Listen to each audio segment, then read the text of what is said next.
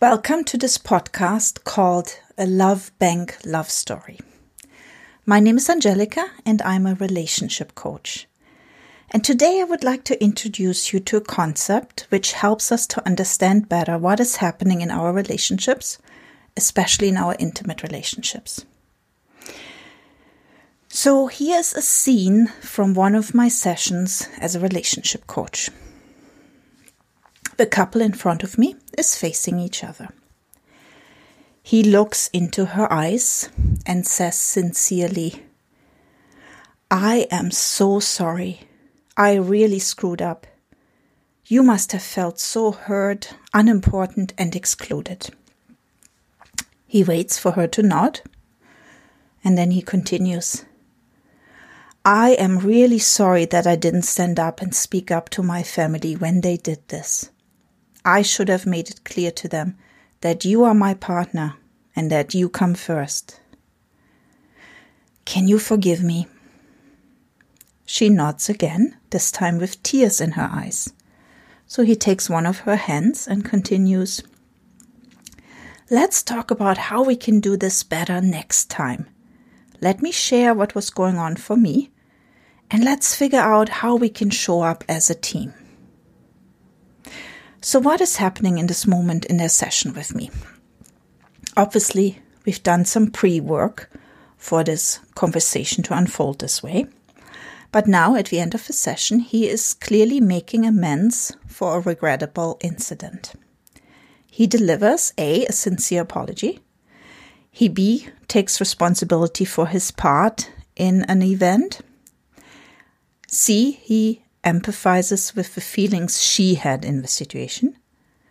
And D, he also indicates that as a team, they can figure out how to do better next time when they are in a similar situation.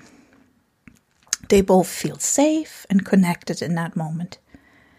He shows with his tone and words that he cares about her, and on the other hand, she gracefully accepts his apology and allows his words to touch her. They both leave the session feeling more loved than when they came in. Now, Willard Harley would say that this male client of mine has just made a deposit into his account in his partner's love bank. He's made a deposit into her love bank. And figuratively speaking, everyone has a love bank. It contains many different accounts, one from each person we know and are in a relationship with. And each person makes either deposits or withdrawals whenever we interact with him or her. And some of those accounts have a high balance, others are at zero, or others are even in the minus. And of course, we also have accounts in other people's love banks. We have an account in our partner's love bank, and in every other person's who we have a relationship with. And the same rules apply to those accounts. We either make deposits into our account in their love bank or we withdraw love units. Most of the time, we withdraw without even being aware of it. When somebody is associated with our good feelings, love units are deposited into their accounts, and when they are associated with painful experiences, or hurtful experiences, which of course create unpleasant feelings, love units are withdrawn. Now, here's the important part. The more painful the experiences are, the more likely it is that our nervous system responds to those people by triggering our natural fight, flight, or freeze response. That means we feel defensive around them. That would be fight. We want to run away. That would be flight or we might feel paralyzed in their presence. That's that instinctual response to play dead, to freeze. And we're emotionally attracted to people with positive balances, and we tend to avoid those people with negative balances. And this is the way nature encourages us to be with people who treat us well and seem safe, and to avoid those people who could potentially hurt us. Obviously, the love bank is not a mathematically accurate concept, but it's a concept to remind us that we all affect each other emotionally and that we trigger each other's parasympathetic system into fight or flight. the emotional reactions we have toward people, whether that's that we're attracted to them or we have a fight, flight, or freeze response, those emotional reactions are not really a matter of choice. And that's because our brain consists of three parts. The evolutionary oldest part is our reptilian brain. That's our instinctual brain. Our limbic brain is responsible for our emotions and feelings. And then finally, our neocortex is our rational brain or thinking brain. And the primitive part of our brain, also known as the reptilian brain, reacts much faster than our more advanced parts of the brain are able to respond, and it instinctively registers safety or danger. It associates people with either being safe for us or being a threat. So, simply put, we feel comfortable and safe with those people who have positive balances in our love bank, and we dislike and avoid those with negative balances. And it's important to know that after the honeymoon period is over, relationship partners also trigger danger cues in each other, especially when stress and conflicts occur. And how the couple deals with these triggers determines the longevity of a relationship. But how does a relationship start out? Of course, a love relationship begins with the emotional account continuing to go up and up and reaching a certain high point. And when that happens, a special emotional reaction is triggered. We call that love. And if the other person happens to be from the gender that we're sexually attracted to, we might feel romantic love. We no longer simply like the person, we love him or her. So let me tell you a love bank love story to illustrate this idea further. Let's take Deborah and Robert. We will look at this concept from Deborah's perspective, but the same applies from Robert's point of view. So Deb and Rob meet at the birthday party of a mutual friend. Rob is funny, he's a good listener, he asks Deborah interested questions, and before they even go out on their first date, Rob already deposits love bank units. Let's say 15 and thus his love bank account in Deb's heart begins to grow. He asks her for her phone number, and two days later he calls her to ask her out for sushi. He deposits another 10 units for calling in a timely manner and for remembering that she likes sushi. On the first date, they have a fabulous time. So 20 more units are added to the Love Bank account. A second date is almost as good and that brings him another 15 units. Excuse me. Then Deb doesn't hear from Rob for a while. He doesn't let her know that he's just busy with a project at work, but that he still thinks about her a lot. And Deb, who doesn't know this, is starting to wonder if he's really interested, and he loses 15 units. However, that time passes, and they date regularly and often. Deb has an opportunity to let Rob know that she appreciates open communication. So, for example, when he's busy with work, to let her know. And he listens, he understands, and he does his best to change. And by behaving that way, he deposits 20 units into the love bank. Robert, in general, tends to close up when he feels emotional, and whenever he's pulling away from Deborah, he loses units but overall his balance rises. And then when he meets Deb's five year old daughter Lily and turns out to be great with children, he wins 100 love units. That's a big one for mothers, isn't it? So after six months of dating, Rob's balance in her bank stands at a thousand love units. He has continuously deposited more units than withdrawn, and at this point, Deb associates Rob with many positive experiences and only a few negative ones. And as they continue dating, not just Deb, but also her daughter Lily become more and more attached to Robert. And guess what happens? That scares him. And some of his friends have asked him if he's sure he wants to take on somebody else's child, that sort of thing. and he suddenly experiences doubts. He tells Deborah that he needs some space to think, and he suggests to put their dating on hold for a bit. How do you think Deb feels? At this point, she feels discouraged and disappointed. And 30 units come out of Rob's account after that talk. And during the next month, when they don't see each other, they don't talk, units continuously come out of Rob's account as Deb spends the month feeling upset, disappointed, and vulnerable.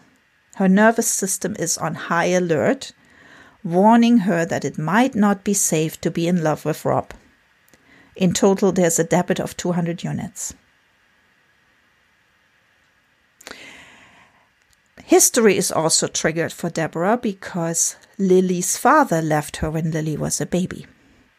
So her system is really on alert here and perceiving danger. When Rob finally calls Deb again to let her know he wants to fully commit to her and her daughter, his balance is at 800 units. But because he's fully committing, he has two feet in, this balance quickly rises over the next few weeks because Deb feels safe again. They spend more time together, and Rob is very affectionate with Deb's daughter Lily. And another six months down the road, Rob's account is at 1500 units.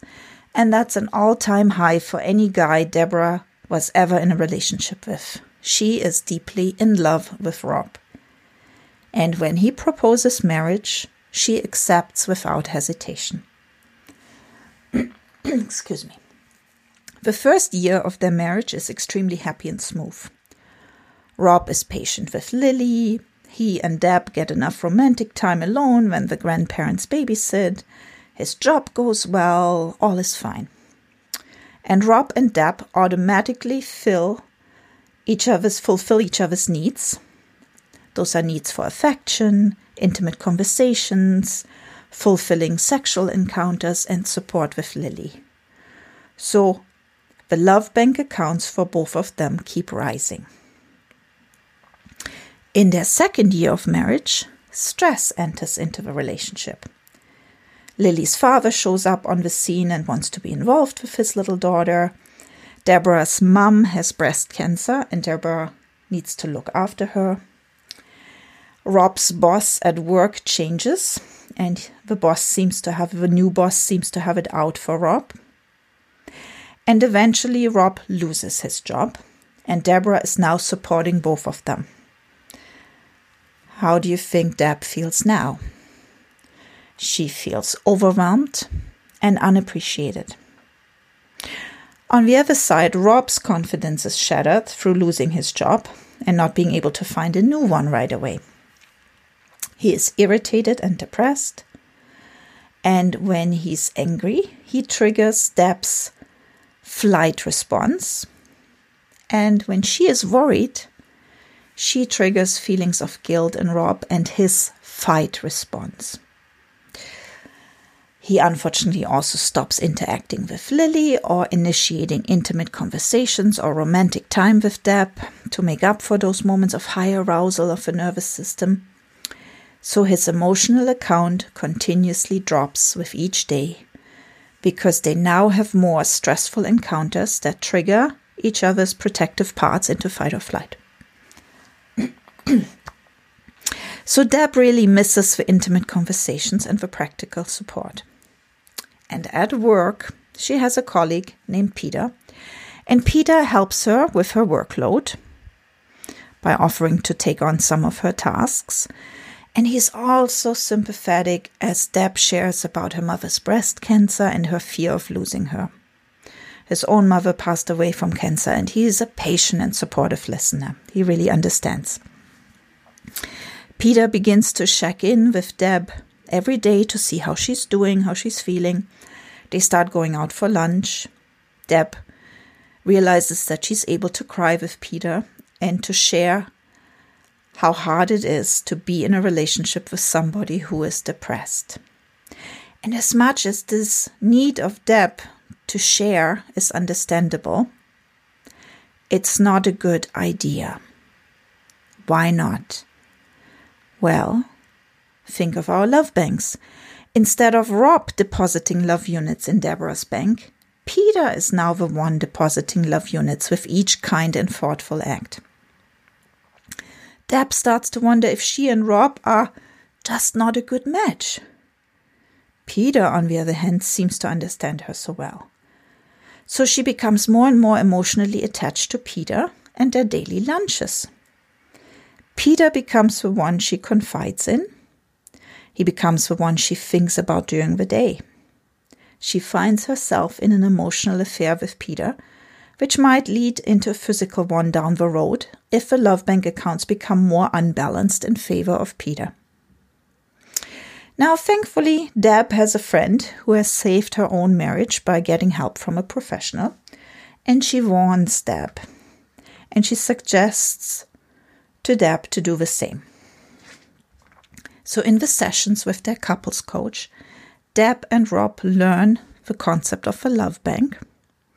They learn how they set each other's fight flight responses off.